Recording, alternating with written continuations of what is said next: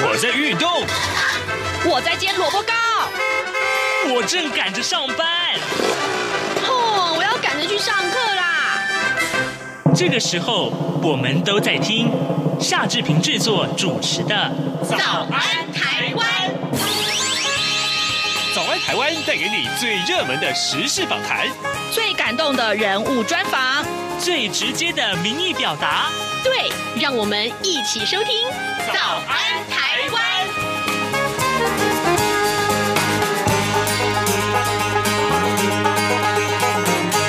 早安台湾，我是夏志平。今天是二零二一年的十二月二十号，星期一。今天的志平在早安现场这个访谈单元里面，要为您来探讨这件事情。各位上个礼拜六是不是都去投了公投票了呢？嗯，公投的结果出炉了。当然，呃，站在蓝绿阵营各自有不同的反应的立场，对于这样的一个结果，呃，四个公投其实都不同意，都没有通过。而各媒体的解读也不一样啊。待会儿呢，呃，我们会为您连线访问真理大学人文与资讯学系的助理教授陈立甫，我们请陈老师为大家来从各个不同的角度解说这个公投的结果。当然，更重要的是，接下来对蓝营、对绿营来说，又有怎样的路要走呢？待会儿我们要请陈老师跟大家一块来分析。好的，今天啊 呃, 呃，我们还有一点点时间来跟大家说一说各平面媒体上面的头版头条讯息。今天呢，呃，这一则讯息相当的重要，至少放在中国时报跟自由时报的头版头条，而联合报也放在头版上面。我们看到，就是在公投后的第一天呢、啊，呃，总统召集了高层会议，党团急送地方制度法的修正草案，县市合并要启动了。于是乎，接下来中国时报的这个头版头条告诉我们，六都要变九都了。而呃，自由时报跟联合报的说法比较确切一点，上面提到的是府院党高层曾达成了共识，要支持大新竹合并，也就是新竹市和新竹县呃两个呃这个地方单位要合并啊，要一起升格。所以我们来看一看《自由时报》上面的头版头条的内文啊，提到的是四大公投案投票前晚落幕啊，在呃当然蔡英文总统昨天就召集了府院党党团的成员，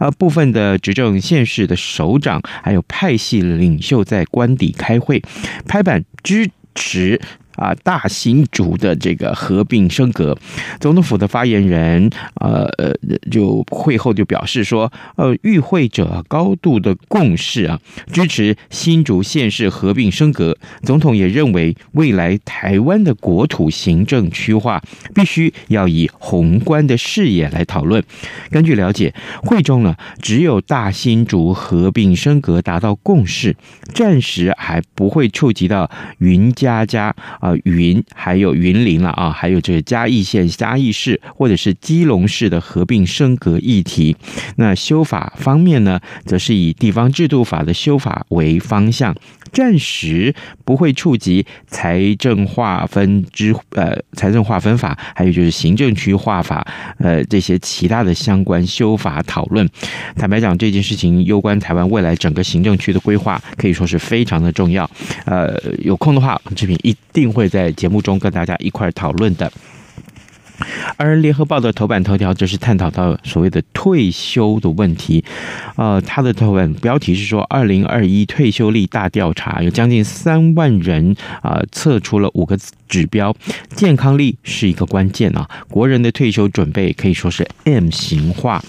我们看到联合报的内文告诉我们，台湾迈向超高龄社会已经是不可回避了。联合报今年满七十岁，于是乎身为与台湾跟一同成长的这个媒体啊，那么去年就开启了国民退休准备工程，推出了退休准备指标一点零，提醒大家要及早规划老后生活。一年来，大概有三万人透过了指标评估自己的退休力。今年以这三万人的这个填答结果，呃，为这个为基础啊，进行了分析，并且进一步提出了六种动物测验你的退休力，其中包括了树懒，包括了熊猫、海豚，好，还有水豚，还有这个呃蝴蝶跟狮子，到底是什么样呃这个去划分的呢？有空的话，志平会跟您来仔细来讨论这个话题的。好的，现在时间已经超过了早晨的七点零五分了，我们先进一段广告，广告过后马上跟陈立福老师连线喽。各位听众，因应冬季频率实施，自十一月一号起到二零二二年二月二十八号止，原上午六点到八点，透过短波六零七五千赫对华中，短波六一零五千赫对华南，短波九九零零千赫对华北播出的华语节目，调整为六点三十分到八点三十分播出。另外，原本晚间十九点到二十点透过短波一一六一零千赫对华北播出的华语节目则暂停播出，造成不便，敬请见谅。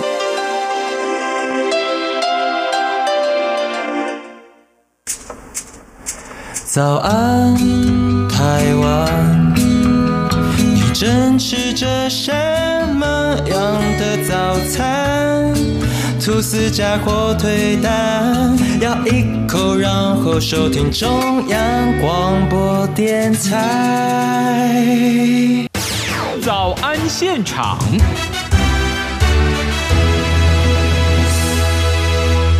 这里是中央广播电台台湾之音，您所收听的节目是早安台湾，我是夏志平，此刻时间早晨七点零六分三十五秒了。来，我们要为您来讨论公投的结果这个话题啊。四大公投的这个呃开票揭晓了，那么全数不同意的结果被视为是蔡英文总统啊他的领导的政府政策呢再一次受到了肯定。接下来我们为您来连线访问的是真理大学人文与资讯学系的助理教授陈立福，我们要请陈老师为大家来解读一下啊，台湾政坛接下来所面对的各项课题。老师您早。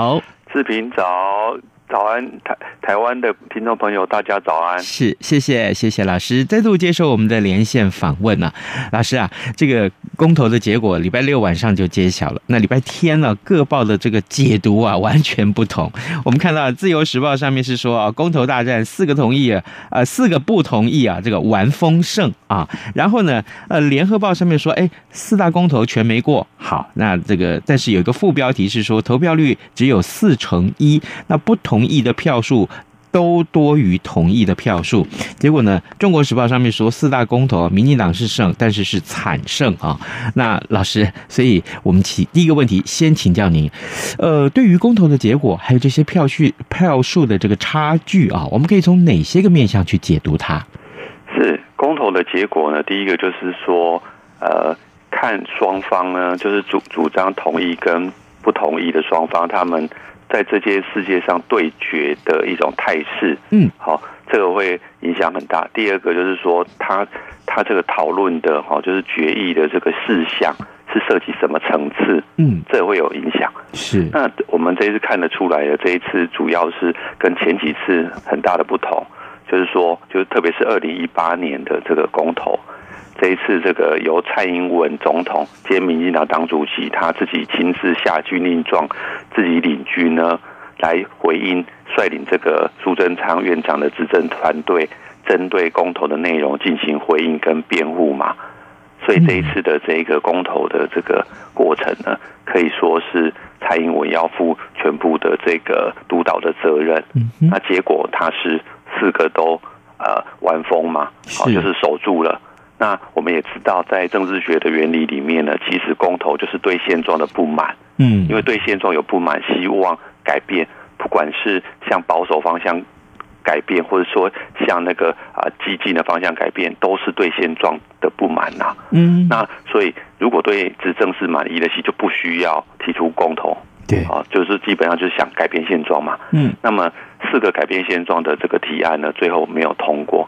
那这个的结果反反过来说，就是强化了执政团队的对人民的这个号召力跟这个呃呃领导的能力。嗯，那这个效政治上的效果就是，我们也知道这个蔡英文总统是第二个任期。嗯，一般第二个任期的总统在后半个任期会面临到所谓的政治跛脚现象，因为他绝对不可能再连任的，对，那就会在党内跟竞争者上就会提早形成啊、呃、预备接班跟准准备竞争的态势。嗯，我们也看得出来，陈水扁总统在后最后那两年的情况就是最典型的例子。嗯，好，那在那马英九总统一样也是这样。是，那这一次蔡英文总统在啊。呃最后的这即将面临最后两年的这个阶段呢，就被认为最有可能跛脚。那事实上也是在政治上对这个英系，就是只有蔡英文总统执政时候才形成了这样的民进党的派系的结成的这个之后的会不会持续在最后两年有影响力呢？那这个公投的结果就是证明说啊，这个之后呢，我们必须要关注，继续了接受民进党内部蔡英文的领跟。苏贞昌的这个执政团队继续维持领导主轴的这个态势，会继续至少再延长一年，嗯，到明年的地方选举之后，是这段时间大概就是因为这四个公投完全呃通呃完全这个没有通过，嗯，所以这样的一个呃支持度跟这个声势呢，就会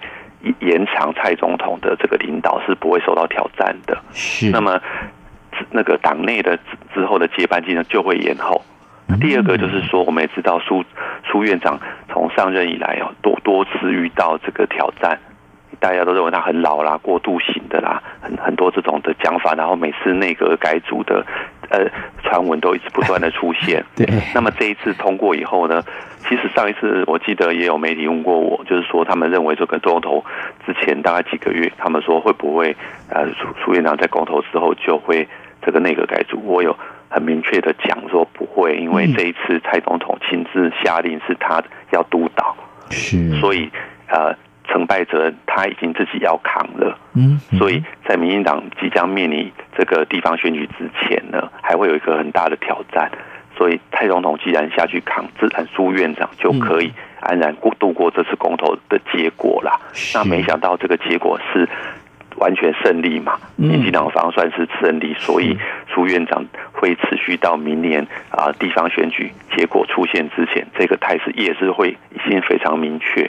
所以我想说，这个是对民进党方面的一个啊、呃，就政党竞争上面的第一个我我的解读啦。是。那第二个，国民党方面，当然因为国民党。从本来这个两个公投是啊、呃、尊重，两个公投是这个呃呃要呃支持的一个状况，对，因为他面临党内总这个主席改选之后呢，重新调整了他的这个战斗的主轴，变成这个政党对决嘛，就四个同意嘛。那结因为你压了这么多的这个政治的资本下去，其结果当然对。完全都没有半个通过，一定对国民党的领导中心产生很大的撼动。特别是当时朱立伦主席在接任的时候，就是一个相对比较弱势，呃，票数通过的主席。嗯，所以这个冲击一定是直接冲击到苏朱立伦主席本身跟他的支持者。那这个冲击不但会影响到他党内的领导的这个这个力量，也会影响到他原来布局在这个下一任总统选举的一个提名的的这个正当性。哦，所以这个也是会直接影响到会那个原来大家认为非常有可能在啊今年这个国民党党主席交卸之后呢，应该就是这个赖清德对上朱立伦的这个总统选举的大概八成以上的态势哦，因为这个产生很大的冲击，嗯，好，这个变数就出现了，是是，那这个是这个政党政治方面，那国际政治上的话。好，这个也蛮重要，就是说，因为这次有几个议题是跟国际政治有关，对，特别是这个啊、呃、所谓的这个啊、呃、美莱猪啊、哦，就是那个美国美国猪还有莱剂的进口方方面呢，这个啊、呃、国民党跟反对方希望可以禁止嘛，嗯，那这个民进党跟执政方认为说，这个涉及这个国际贸易。跟这个诚信问题，跟要加入国际组织，双方已经提升到这么高的，那么当然这一次这个关键时刻呢，最后有这个很多企业的这个大佬，还有这个中原院士都进来这个主张说，应该不要针对这这件事情呢做这个政治性的这种抵制哦，对台湾的未来发展不利。当然，投票选举之后有郭台铭先生。这是这特他特别是针对核四的部分，有关电的部分，嗯，是对这个执政党方是有所维持啦，我们看得出来啦。但是我们发现这次跟过去最大的不同是说，有很多被认为是经济选民，特别是国民党的经济的大佬，经这个啊、呃、企业界的大佬，好，或是这个科技界的领袖，过去在政治上保持比较中立的这些啊、呃、政这个企业领袖啊，好、哦，没有很明显的在民进党跟国民党之间的表态，但是看得出来是在啊、呃、经济发展优先，然后相对政治比较保守的这一这些领袖们啊，嗯、这一次有很多啊、呃、站出来，这个支持应该在在这个不管是这个三接或是这个反核四上有来路上都有表示这个态度。是，那这个在过去是一个没有出现的状况，因为我们知道我们长期以来呢，在民主发展过程，特别戒严时代以来以后后戒严的时期，一直认为说国民党对国民党。当时的威权政府有一个讲法，就是他是跟所谓的黑金财团站在一起。在当时啊，就民进党批判的主轴，其实他们比较站在所谓的啊、呃、这个中下中产阶级跟这个劳劳农民劳工嘛。那国民党看感觉是站在所谓的这个企业主、好、哦、发展主、发展经济开发主义的立场。那这一次的情况反而颠倒过来，就变成说过不。过去民进党批评的国民党主要的这个金主们、企业家们，好、哦，这个这个竹科的业主们，那这一次反而站出来是支持民进党执政方所呃所保护的这个政策。是，那这个对未来国民党的这个支持层的这个本质本质哦，它的基本盘其实是一个很大的挑战。嗯、所以有些人认为有一些企业家，有一些所谓的知识经济性的选民。好，知识的选民，他们可能已经开始离开国民党啊。以前认为只是大家这个猜测啊，大家这个分析啊，这个这个推测。那这一次投出来结果，跟这一次在呃双方，特别是一选前，呃这个投票前啊，不是选前，投票前一个礼拜的这个呃这个舆论的舆论对抗对战上面呢，很明显的民进党这的执政方得到很多这种企业家的支持，是过去从来没有的事。是的，那这个也会影响到国民党未来的这个支持结构。嗯，那大家就会认为说，这个党呃不再直接代表开发主义，代表这个这个这个企业界。好，那企业界其实很多啊、呃，观望中的这个企业企业家呢，未来就会得到更大的自由选择空间，嗯，因为他们认为上面的一些大老板呢，既然也可以选择民进党的这个开发政策跟这个用电啊这些政策，或是这个国际贸易的这个开放开放这个国际标准开放所谓的这个来住政策的话，那么表示不一定国民党永远站在企业的这一这一边，民进党也变成个选项。这个才是这个投票的结果，对台湾的企业家们的这个这个政治选择很大的一个呃转变。是。那另外就是因美国啊，还有各美国的这个 A I T 方面，这一次也是大吃这个美国猪肉嘛，很少说在选举投票前，美国政府会啊、呃、表达着很多类似的这样的一个动作，暗示的动作。对。那这一次表达的结果，当然民进党也说未来会。啊，我们知道投的结果就说会马上展开跟美国的这些贸易谈判，跟加入这个继续推动加入 C P T P P 等等国际经济合作经济组织的这个动作嘛，啊、会继续强化。那么这个也是表示说，这个啊，但过去很多这个国际上贸易的这个潜在的推动的这个障碍，特别是国内的法法法令所形成的。那个民进党一直担心，这执政单单位过去长期都担心这个民意是否支持或反对。那么这一次呢？啊，上一次呢？我记得我们记得二零一八年的时候，曾经投过福岛周边的食品要入台，嗯，那么结果是这个同意的就被禁止了，好、啊，所以所以上一次就是影响了这个日本跟台湾的这个。后后续的这个贸易谈判嘛，是跟跟日本现在正在主导这个 C P T P P 的这个也变成一个啊、呃、背景的一个可能是障碍。那么这一次的这个反过来，美猪的部分反而是啊、呃、这个防守成功，那这个就会强化从二零一八年以来政府一直忌惮于民众，这是反对党啦，透过这个相关的这个农产品的呃民呃这个一般的市民或是。相关的生产者来作为对国际标准的一个一个抗拒，跟这个这个这个呃民族经济、国民经济的自保的这样的价值啊，其实就受到这个撼动。那这个撼动的结果，就是使台湾人、台湾加入国际组织的这这个呃呃认识，人民的这个认识哦，这有很很啊、呃、很明显的有效的提升啊。就是我们的人民其实现在，即使你没有做国际贸易的，你没有跟没有做这一环的，其实你也知道这个对台湾的生存跟发展是很重要的。嗯，我们一般的人民在这个事情上我们接受了。可是老师您提到莱猪这个话题的时候，很多人是我我接触到一些选民哦，他说想说啊，明明这个莱猪就对身体不好，为什么还要开放进来啊？他们的对莱猪议题的认识啊、认知啊，可能还停留在某一个阶段上面。那遇到像这样子的一个一个，当然这个这个认知会影响到他的这个政治的一个取向跟选择嘛。那遇到这种问题，可能还是接下来会变成每次选举的时候都会有这种问题出生发生的时候，那会不会也就是未来政党在这个问题的宣传啦、啊、认知啊这种议题上面，会是一个很重要的关卡咯？是，嗯，我觉得因为我自己经历过好几次台湾加入国际贸易或是两国贸易的一个、嗯、一个开放的过程，是最典型的就是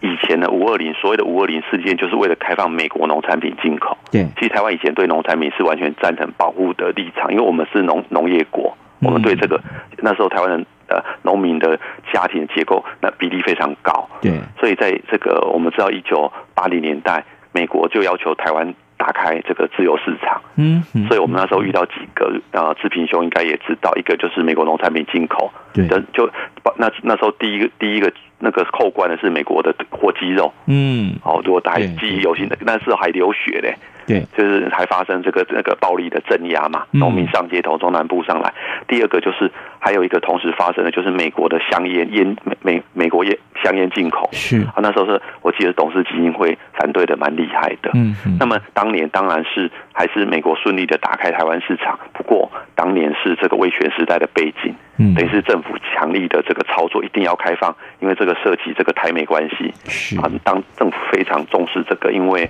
我们当时在这个国际上可以说啊风声鹤唳啦，很担心这个没有美国支持，中国就会并吞台湾嘛。是，所以国际政治的这个考量是完全第一优先，那人民的本能考量就是说，你农产品进来就是影响我台湾的农民嘛，我农民一定跟你拼了。你你香烟进来，你就是妨碍健康嘛，香烟就是有毒的嘛，我一定不要嘛。嗯啊，所以大家的这个反应是站在人的立场、自己的立场，好，就是我们一般国民的考虑。不过那时候政府的立场就是国家的立场，就是政府要跟美国合作，所以没有办法不做这样的选择。我们现在回想起来，嗯，不过人民的选择也没有错，因为人民是自我活下来的生的生存的考量嘛。嗯，那但是这一次美猪的情况也差不多，就是说现在台湾的挑战跟以前不是那么，呃，跟以前最大的不同是，以前我们知道，反正只要美紧紧抓住美国是就是有机会啊幸免于这个中国的这个军事并吞威胁嘛。嗯，但是现在有很多隐性的并吞威胁啊，例如说台湾的产业，像现在很多是除了台积电以外，很多是微利产业，可能利润都在 百分之三、百分之五 左右。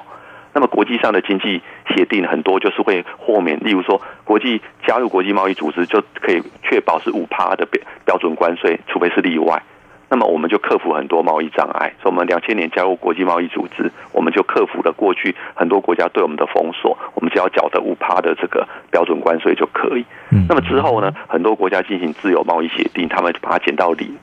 那么我们没有加入这些组织，特别是多边的，我们就会自动被排除，我们就必须比人家多付 百分之五 的成本。这个 百分之五 的成本在两千年以前问题不大，因为国际贸易组织、国际贸易协定的参加国还没那么多。现在全世界大部分的国家都已经是世界贸易组织的成员国了，所以这个已经是一个基基基本福利了。那么我们的我们因此我们的厂商在跟很多国家竞争，这在做这些竞争的时候，很多甚至呃利润哦，扣掉这 百分之五 后已经省下 百分之二、百分之三 了。那如果未来呢，别的国家可以豁免进行这个自由贸易的话，我们的厂商就完全没有竞争力。嗯，那这个情况，很多国民并不能了解，因为你没有进行国际贸易，所以你你不是靠这个吃饭，你不。但是我们也注意到，台湾的产业结构从两千年到现在这二十年以来，其实我们的对外贸易创造的就是我们所所有国内的生产所创造的这个正正面的这个这个这个盈余啊，主要都来自于对外贸易的形式所产生。所以我们现在已经没有，即便是不是所有人在做这个，可是我们的财国家的国民财务经济结构其实主要来自于国际性的贸易。嗯，所以我们现在对过去的考量，其实跟一九八零年台美双方的完全政治性要开必须要而而必须开放农产品的背景，完全已经不可同日而语。现在还包括我们国内的产业经济结构。对，所以人民要有这样的感觉，其实是要成长的。嗯，更复杂，因为情绪更复杂了。所以，即便莱猪并莱猪的含量这个东西，当然了，莱克莱克多巴胺是一种这个啊、呃、药，那任何药都是有毒的。嗯，对身体绝对不是什么好东西，除非你你你生病需要吃这个。但是在一个安全控制跟科学的统计之下，它它的风险就可以，它真正会造成危险的风险就有可能被回避嘛。那如果国家国际间这个有了这个标准，你是要坚持理想主义说我一点都不可以，还是要加这个加入这个集体主义，就说我们要做其中的一员？嗯，那这就是一个选项，就是其实所有的国际社会的协定哈，这些组织都是有人获益，有人受害，在某个层面。嗯，例如说美国它开放加入这个以后，当然其他各国廉价劳动力的这些生产优势就进入美国，横扫它的市场，这就是所谓呃这个川普时代他对中国最大的诟病嘛。嗯，但他也没办法，因为他要玩这个国际，但是他的优势就是说，那当然美国优势的科技产品，呃这个各种别的呃呃这个呃媒体啊，这个电影就可以进到中国去卖啊，这就是互互相各有利弊嘛。那我们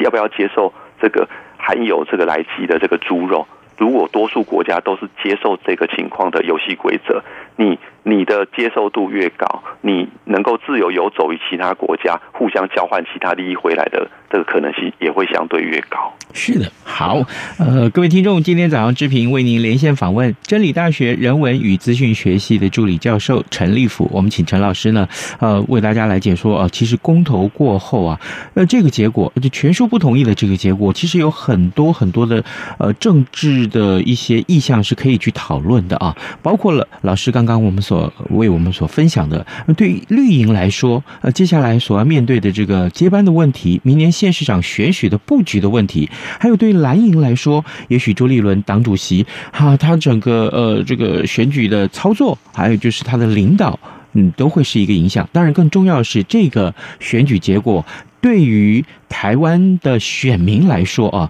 至少你面对越来越复杂的政治情势，这么多的一些议题，不管是财经的议题、健康的议题啊、呃，相关点点点，这么多议题放在一起考虑的时候，你是不是仍然只有剩下单纯的政治基础的立场可以考量？你是不是应该也有更多的宏观的思维放进来？我觉得老师对我们的提醒相当的棒啊！老师，谢谢您跟我们的分享。谢谢，谢谢，谢谢，再见，再见。